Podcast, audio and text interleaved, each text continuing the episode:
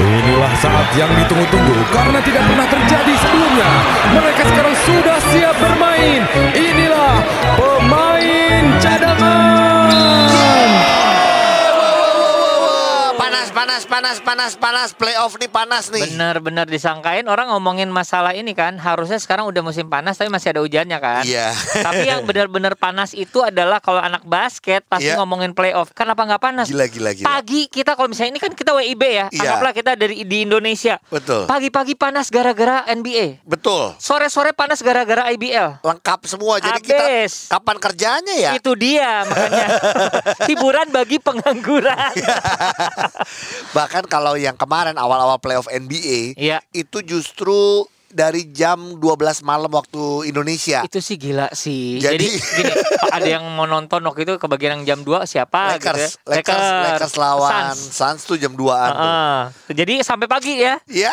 Iya, jadi cadanganers ketemu lagi bersama kita berdua. Jadi kita hanya mau ngingetin siapkan fisik karena di bulan-bulan ini rejeki setelah lebaran adalah kita bisa nonton basket seharian. Betul. IBL jalan playoffnya, NBA juga jalan dan ada ini, satu lagi, sorry. Apa? Kebetulan ada waktu itu nge-DM gua, Kak coba deh lihat kali ini bilik Jepang juga lagi playoff. Oh bilik Jepang terus juga. Gini nontonnya di mana? Coba cari deh rasanya ada channel atau apanya di YouTube. Iya. Gitu. Gue lihat beberapa pelatih basket sih suka nonton tuh liga-liga Jepang itu. Makanya pokoknya ini emang bulan-bulannya playoff ternyata dimanapun gitu. Pas loh. Aja ya. Walaupun kalau kita ngomong IBL juga itu semua berubah karena pandemi ya jadwalnya. Kan. Benar. Gitu. Ini bagaikan musim durian ya di mana-mana. Ini musim playoff di mana-mana kalau anak basket ya. Oke, kita ngomongin apa dulu Ki? Kita ngomongin soal NBA dulu deh. Ah gila si NBA kalau menurut gue ini kalau gue ngeliatnya gini Jo, ini sama seperti kayak tahun lalu di bubble. Jadi kayak gini, keuntungan tuan rumah tuh kayak nggak ada gunanya ya saat ini gitu loh. Sekarang rada beda saudara. Walaupun sudah mulai ada penonton. Iya. Tapi lu lihat hasilnya. Betul. Oh ya, hasilnya itu betul. Maksud gue. Hasilnya betul. Kayak nggak ada perubahan menurut gue. Loh, ini udah dia tuan rumah masih aja kalah. Clippers kalah di rumah. New York kalah di rumah. New York itu ya, kan? Ya seperti yang lu lihat di IG kita. Itu bagaikan party 15.000 orang di Madison Square Garden. Iya. Happy halftime show ada David Guetta. Udah banyak ya, maksudnya udah full, udah 15.000 sih. 15.000 udah. Treyang terakhir kalah sama Atlanta Hawks. Selesai. Iya. Ya jadi tapi gini. Kalau orang event udah bilang ah gila gua rugi, udah gua bikin event gede, ya kan? Tapi gini, memang itulah yang sebenarnya gua ingin lihat juga di yang tahun ini.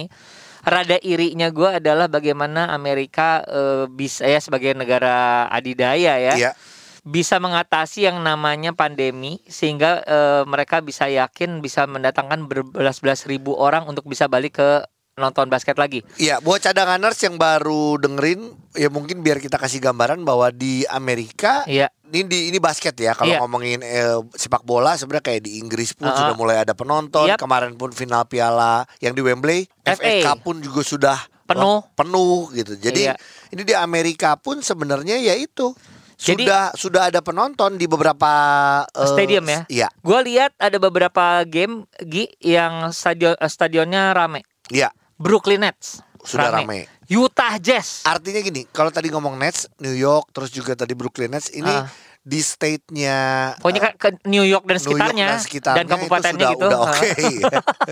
Itu sudah oke tuh. Udah. Artinya udah zona hijau lah. Iya, zona hijau gitu ya. Nah, terus Utah Jazz rame. Iya. Yang kemarin yang rame-rame enggak itu gue lihat Bucks ya rasanya masih belum terlalu gimana ya. Jadi mungkin zona oranye kali ya. Tapi kalau ngomongin NBA hampir semuanya sudah mulai ada penonton. Mau orang ngomong 30% atau mau ngomong 50% atau full gitu ya. Betul, benar. Itulah yang membuat mungkin iri ya kita bisa kayak gitu ya. Aduh gila sih. Sedangkan di IBL sampai saat ini ya walaupun kita jujur seneng ya playoffnya berjalan lancar dari regular season.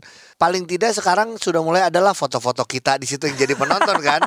Ada foto gue, ada foto Ujo, ada foto kita disejarkan, ada foto Magic Johnson, ada LeBron James, ada nonton. LeBron James nonton, luar ada biasa. Enzo anak gue nonton, luar biasa. Duduknya juga kayaknya pisah sama gue bingung tuh anak gue duduknya bisa pisah sama gue. Cuman di IBL anak gue duduknya pisah. Iya, tapi gitu. Itu penyelenggaraan. Jadi memang gini, berperang dengan yang namanya pandemi di seluruh negara itu ternyata gimana ya? Kayaknya ada satu kegelisahan dan juga satu niat pokoknya gimana caranya nih basket liga harus jalan. Iya. Nah ini juga yang sebenarnya harus tetap didukung untuk kita. Kalau yang di Indonesia, IBL ini adalah satu-satunya liga olahraga yang berjalan. Bener juga ya baru iya karena bola kan kemarin Piala Menpora. Iya. Kalau liganya nih masih nunggu nih. Belum. Nah, makanya juga. Jadi tetap ya walaupun belum ada penonton nggak apa-apa. Harus disyukuri ini tuh. Aduh gila kalau gue sih seneng banget. Balik lagi ke masalah, kita ngobrol-ngobrol sedikit aja tentang playoff yang sudah berlangsung. Iya. Sekarang kita rekaman ini hari Selasa, walaupun nanti akan didengerin kamu mulai hari Rabu. Jadi mungkin akan ada beberapa hal yang kayaknya tidak terlalu baru karena sedang berjalan. Iya, betul. Contohnya misalnya kita nanti mau ngomong IBL, oh IBL-nya nanti sore baru bertanding kan. Iya. Tapi IBL kita akan bahas yang sudah lewat. Kalau gue, kita balik dulu ke NBA. Gue sih mau muji sama satu tim. Apa nih? Ya. Ini dari kami kah? Bukan. Oh bukan. Tim ini ngalahin satu tim di play-in turnamen. Satu tim yang sama punya nih.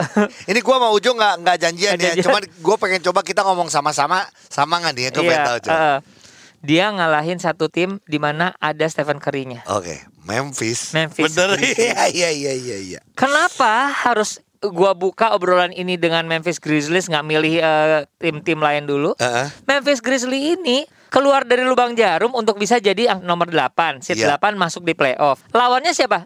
Nomor satu. Utah Jazz itu nomor 1, saudara-saudara. Iya. Habis sama dia, kalah. Iya, walaupun Donovan Mitchell belum bermain ya, tapi ya tetap aja nggak alasan. Bukan alasan. Nggak, ini alasan. Nomor 1 men, gitu loh. Nggak mengandalkan cuma satu pemain aja. Per hari ini Jordan Clarkson aja disebut sebagai Six Man of the Year. Betul. Saingannya temennya sendiri Joe Ingles. Emang pemain-pemain bagus di sana. Arti, ya kan? Iya, artinya pemain-pemainnya emang udah lengkap di situ gitu. Ya untuk ada di posisi buat gue, apalagi ngomongin NBA ya. Iya. Buat tim ada di posisi 1 itu artinya bukan cuma mengandalkan satu pemain. Setuju gitu. Jadi konsistensi sepanjang regular season bla bla bla gitu kan. Betul. Tapi untuk game pertama mengejutkan sih Memphis. Oke lah, jamuran luar biasa lah sih ya. Ya. Jadi gila. Setelah itu apalagi tim yang lu ingin bahas gitu? Kalau gue di penampilan pertamanya ya, kita bilang penampilan pertamanya aja. Kita penampilan pertama karena ya buat gue selalu gue seneng dengan yang namanya kejutan-kejutan, Jo. Benar. Makanya setiap ulang tahun tuh gue selalu seneng. Surprise. Karena gue emang gak pernah di surprise. Jadi sedih. Oh jadi sedih. Kalau gue ya tetap lah gue kekalahan Lakers ya. Oh gila sih itu. Kekalahan Lakers ya buat gue itu juga jadi salah satu yang menjadi obrolan banyak orang. Iya. Iya kan? Bener gak sih? Iya. Itu dari Phoenix Suns. Bener. Phoenix Suns itu bener kan? Gini, jadi bukan karena gue pencinta Phoenix ya. Tapi ketika datangnya CP3, emang jadi berkembang banget nih tim ya. Betul.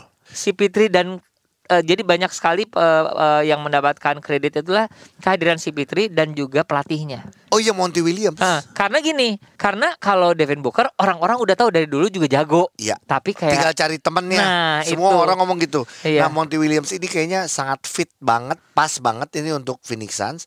Sampai akhirnya seorang kita nih dua pemain cadangan yang sok ngerti ini akhirnya justru malah banyak tahu. Oh ternyata banyak pemain-pemain bagus yang dibikin. Iya, yang berkembang gara-gara dia ya. Bukan dibikin, mungkin berkembang gara-gara Monty Williams. Si Michael Bridges. Siapa itu sebelumnya? Kita gak tahu. Buat gue bahkan yang lebih dikenal sebenarnya si Bridges yang satu lagi Charlotte kan. Iya, yang tukang ngedang kan. Terus gimana si Cameron Payne? Itu orang yang gue paling sebel. Mukanya juga agak monyong gitu. Ini kalau ngomongin fisik ya. Lulum aja. Iya. Terus yang dulu inget gak pernah dimarahin sama Russell Westbrook di OKC. Inget gak yang gara-gara dia gak tos-tosan. Ya kan, karena tos yang paling enak kayak cuman tos roti. Masuk tos. Ada dua, satu di Rawamangun dan kedua Alam Sutra. Asik. Oke, nah terus apaan sih katanya. Nah si Cameron Payne ini sebenarnya tahun lalu sudah main di China. Oh. Dipanggil sama Monty Williams. Udah lu main sini aja deh gitu. Kepake dan benar-benar dipakai. Kepake banget. Iya. Maksudnya untuk gini, untuk bisa backupnya si CP3. Tapi benar-benar sekarang Cameron Payne tuh gila, kata gue yang gue orang ini dulu gue pikir ini benar-benar pelengkap banget di semua tim. Terus, sempat ke Cleveland kalau nggak salah. Pokoknya banyak. Belum lagi center. Iya. DeAndre Ayton itu kan nggak pernah dianggap jago banget gitu. Urutan loh. Nomor satu di draft. Tapi katanya ini nggak berhasil, salah satu yang biasalah gitu. Tapi di tahun ini udah gila, team player banget. Pokoknya siap menerima bola-bola tinggi dari CP3. Makanya orang ngomong nih game kedua, artinya nih besok ya. Mungkin lu pas lagi dengerin udah tahu nih yang menang siapa. Cuman menurut gua kalau Lakers kalah semakin berat. Makanya orang ngomong kalau Lakers masih mau tetap bertahan, gak kalah di first round, karena selama harus gas dari awal ya. Selama 17 game gue lupa berapa lama, LeBron tidak pernah kalah di first round. Oh. Kalau sampai ini pertama kali nih kalau sampai kalah. Iya. Jadi ini besok tuh penentuan sih. Emang benar juga lah, balik lagi untuk ke mentalnya juga. Benar. Pada saat kembali main di LA. Iya gitu. Nah. Tapi gue Phoenix Suns. Oke. Phoenix Suns. Iya dong. Nah, kita ngobrol ke tim lain ya. Maksudnya apa? Lu juga Phoenix dong. Oh iya, lu Phoenix banget. Walaupun Steve Nash-nya di Brooklyn. Gue sebenarnya Phoenix banget. Tapi kalau di awal musim silahkan dengerin. Kalau gue dari kami. Iya. Dari Boston. Inginnya tuh Boston dan Lakers itu kembali lagi mengulang sejarah. Iya. Di final. Tapi Lakers yang sekarang sudah berbeda. Dan Boston yang sekarang pun dengan tidak ada Jalen Brown berbeza. Oke, langsung aja masuk ke kami ini. Kalau ngomongin Boston ketemu Brooklyn, gue speechless. Awalnya kita WhatsAppan nih. Iya. Kita WhatsAppan. Panjang. Kan kerjaannya pemain cadangan tuh yang main yang lain, kitanya WhatsAppan. Ini sama nih. Iya. Gitu gue lihat gila ini bisa nih. Tatum menggila nih. Tapi emang Tatum gue lihat jago. Emang setelah Tatum menggila, buat gue untuk di playoff tidak adanya Jaylen Brown sangat pengaruh. Gak ada. Ini mesin skor lah. Terus pemain center juga abal-abal ya, Tristan Thompson ya. Gitu. Ya sudahlah. Tapi kalau gue akan ngomong tim lain yang menarik perhatian gue pertandingannya. Ntar dulu, kalau lu menurut lu dengan tadi si kami itu kan lu pengennya Boston, cuman menurut lu kami ini akan tersingkir di babak satu. Second round lah. Kalau gue karena masih ada jiwa membelanya. Nggak, kalau second round berarti dia akan menang lawan Brooklyn Nets di first round. Iya. Brooklyn Nets. Itu akan berita besar. Brooklyn kalah di first round. Maksud gue gini, rugi untuk mereka kalau nggak abis-abisan sekarang. Maksudnya untuk pembuktian aja as a team. Ini udah terlalu lama. Kalau tahun depan bakal dibubarin, gue yakin. Sekarang gini Jo, pada saat misalnya nih Celtics menang lawan Brooklyn, gila-gilaan. Yang bubar kan si Brooklyn juga bubar. Bubar tuh.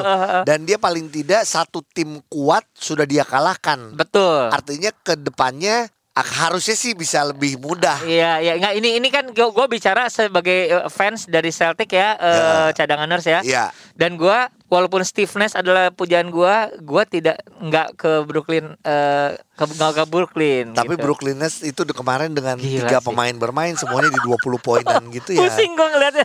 Agak gila sih. Belum Jeff Green, belum yang lain. Oke. Sekarang lu mau kemana? Gimana kalau kita ngebahas idola lo? Gue sih kemana-mana, gue di sini aja. Nggak, lu di sini aja. Tapi kita bahas idola lo. Apa? Washington Wizards gimana? Kemarin ketemu sama Washington Wizards, ketemunya kan sama Sixers kalah cuman kalah 7 poin. Tapi seru. Iya. Cuman gini, ini cadanganers yang suka mention gue dengan bilang gue fans berat Westbrook. Iya, gue sekarang ngefans. Jadi emang gue semakin yakin. Setelah sepanjang regular season lu benci ya. Gue benci. Makanya gue semakin yakin dengan kalimat banyak orang, terutama orang-orang yang zaman dulu pacaran segala macam bilang, lu jangan pernah sebel banget sama cowok itu. Atau lu gak sebel banget sama cewek itu. Hati-hati loh. Nanti lu bisa bener-bener suka. Kejadian? Ya inilah gue sama Westbrook. Walaupun kami sama-sama laki-laki ya. Cuman gue benci banget sampai sekarang. Gue sih kalau ngomong apakah gue pegang Wizards atau Sixers, Sixers secara urutan lebih tinggi. Gue pegang Wizards. Gue megang Wizard gue. Iya sama. Gue nggak pernah. Dan Ujo itu selalu ada. Nah ini balik lagi. Ingat gak tahun lalu kita sempat ya telepon sama istrinya Ujo, karena istrinya Ujo tuh Sixers banget. Ben Simmons sebenarnya. Jadi Nah kalau gue berharap ada kejutan nih dari Wizard. Ini oke yeah. Di game pertama emang main di Sixers kan, main di Philadelphia. Gue berharap sih di game kedua besok nih harusnya ya, harusnya udah ada hasilnya. Gue pengen satu-satu ya. Ya gue kemarin tapi nggak triple double deh kayaknya kemarin. Enggak double double. Ya, double double aja. Cuman ayo Westbrook lu kalau dengerin ya, gue dengan ini Augie Fantinus dari podcast pemain cadangan dan tos. .id Iya dong. Itu masuk aja ya. Masuk terus ya, dong. Okay.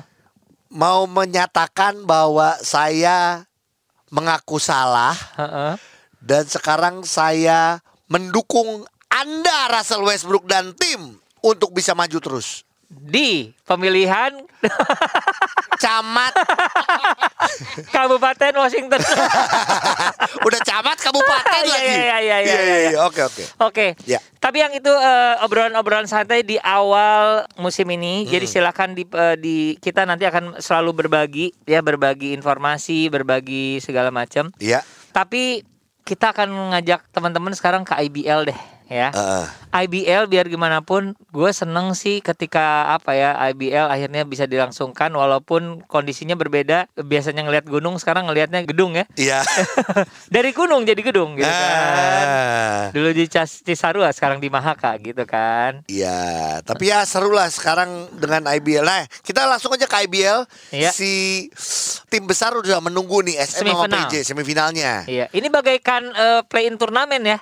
Iya. Ini harus bertanding dulu nih. Bener. Nah, kita ngomong masalah West Bandit melawan Prawira. Ya. Jadi Prawira itu kan tampil sangat meyakinkan di game pertama ya. Sehingga kalau misalnya nggak usah gua deh, teman-teman cadanganers para penggila basket bisa melihat, waduh kayaknya memang West Bandit beda kelas nih. Ya. Akan ngomong gitu di game pertama. Iya. Tapi nggak terjadi itu di game kedua. Gua nggak ngerti itu kenapa ya. Capek. Ya kan baru satu game. Ya oke. Nah balik atau lagi. Stress. Gua tuh gini. Kalau mengingat lagi apa yang disampaikan sama gue suka sih sekarang Abraham Damar mencoba dalam hal public speakingnya mencoba lebih baik. Yes. Terus juga mencoba untuk kayak apa ya, kayak lu fans lu salah nih menilai Prawira. Nih buktinya kita bisa konsisten. Tapi ternyata salah juga karena pada saat itu ngomong di game 1 which is belum bisa membuktikan, baru satu kali main. Iya. Gitu. Tapi gue ngerti kalimat itu penting supaya memotivasi diri sendiri dan memotivasi tim. Iya. Ternyata game keduanya drop lagi.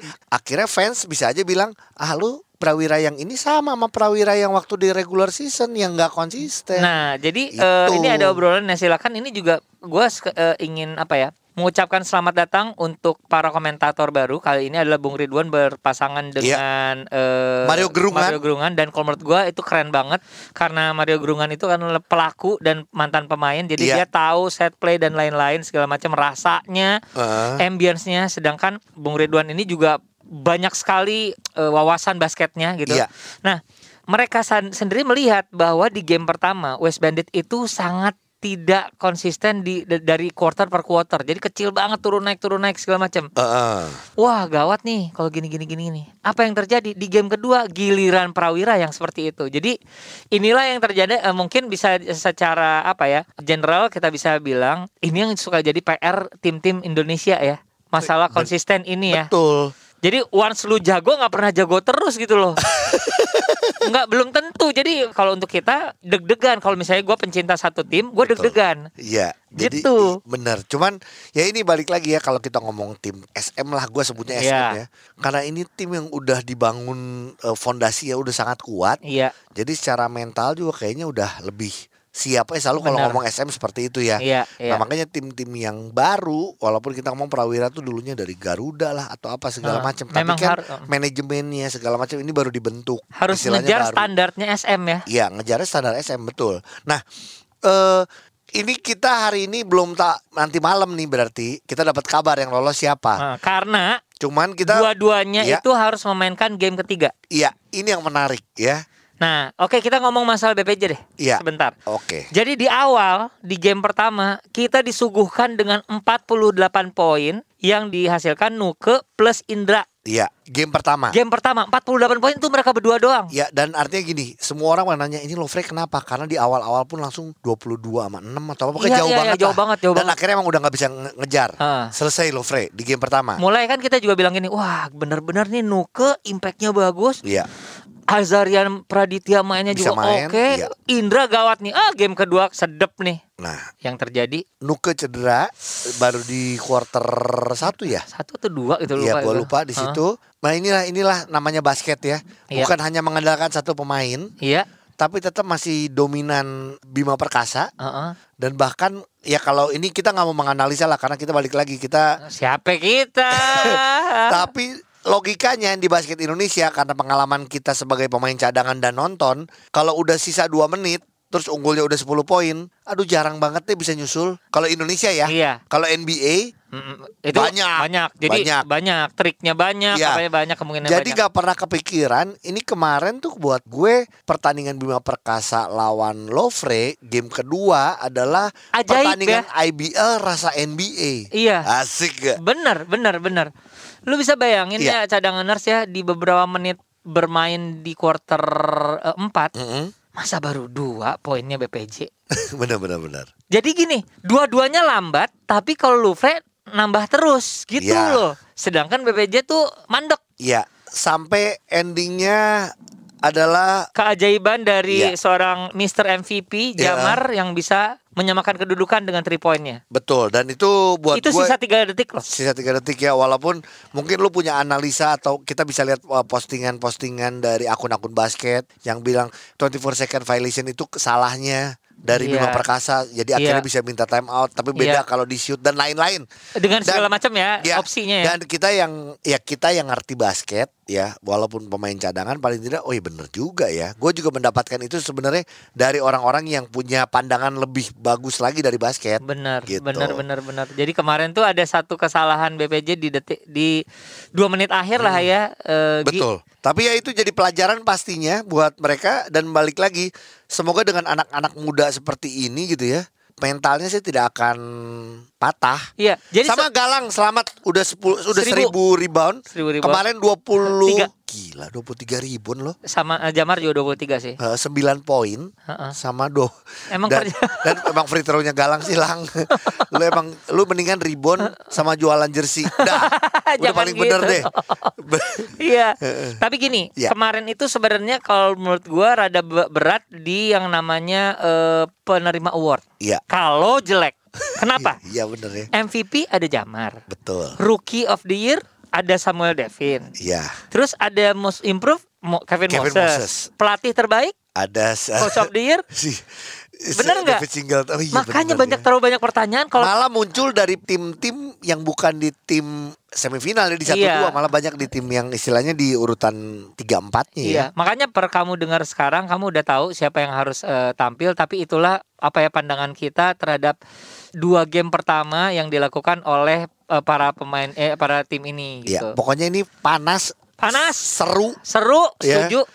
Kalau ditanya bahkan gue juga sendiri sama Ujo sama nih bingung kalau mau milih siapa yang lolos, siapa yang menang kita nggak tahu juga. Jadi gini, memang benar-benar semuanya tuh berambisi banget untuk bisa masuk ke semifinal gitu. Oh ya, gue mau ngasih ini juga, kemarin kita udah mendapatkan video dari tim 3x3 putri kita. Oke. Yang sudah berangkat, ayo didoain ke Austria ya? Austria.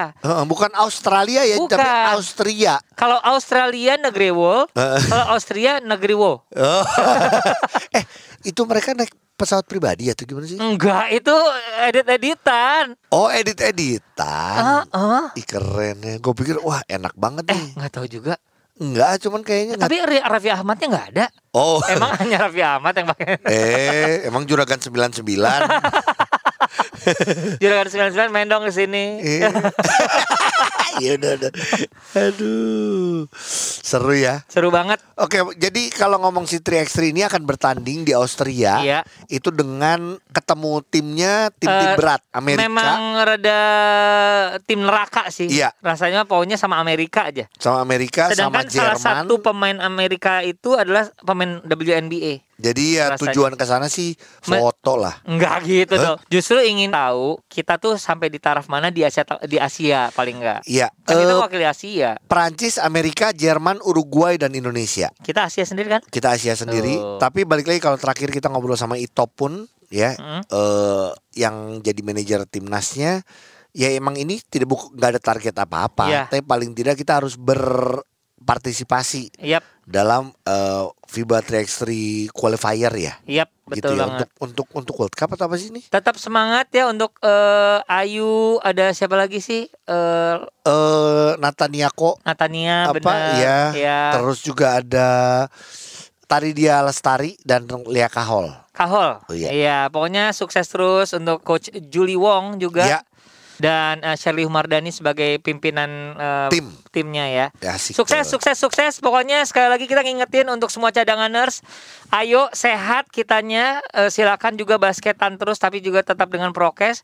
Dan yang pasti kita juga ingin bilang ke teman cadanganers, ajak teman-temannya untuk belajar mendengarkan podcast. Iya. Boleh acak dari yang mana aja, dengerin podcast pemain cadangan soalnya tentang basket. Kita udah 108 109 episode lah. Yep, jadi kalau mau dengerin apapun soal basket putri, basket putra, tentang NBA, apapun semuanya ada. Dan pokoknya basket dan sekitarnya ala kita berdua yang sangat sok tahu. Dan kita ngingetin, ayo siap-siap, sehat-sehat. Kenapa coba? Kalau kita sehat, kita bisa nonton NBA di pagi hari dan IBL di sore dan malam hari.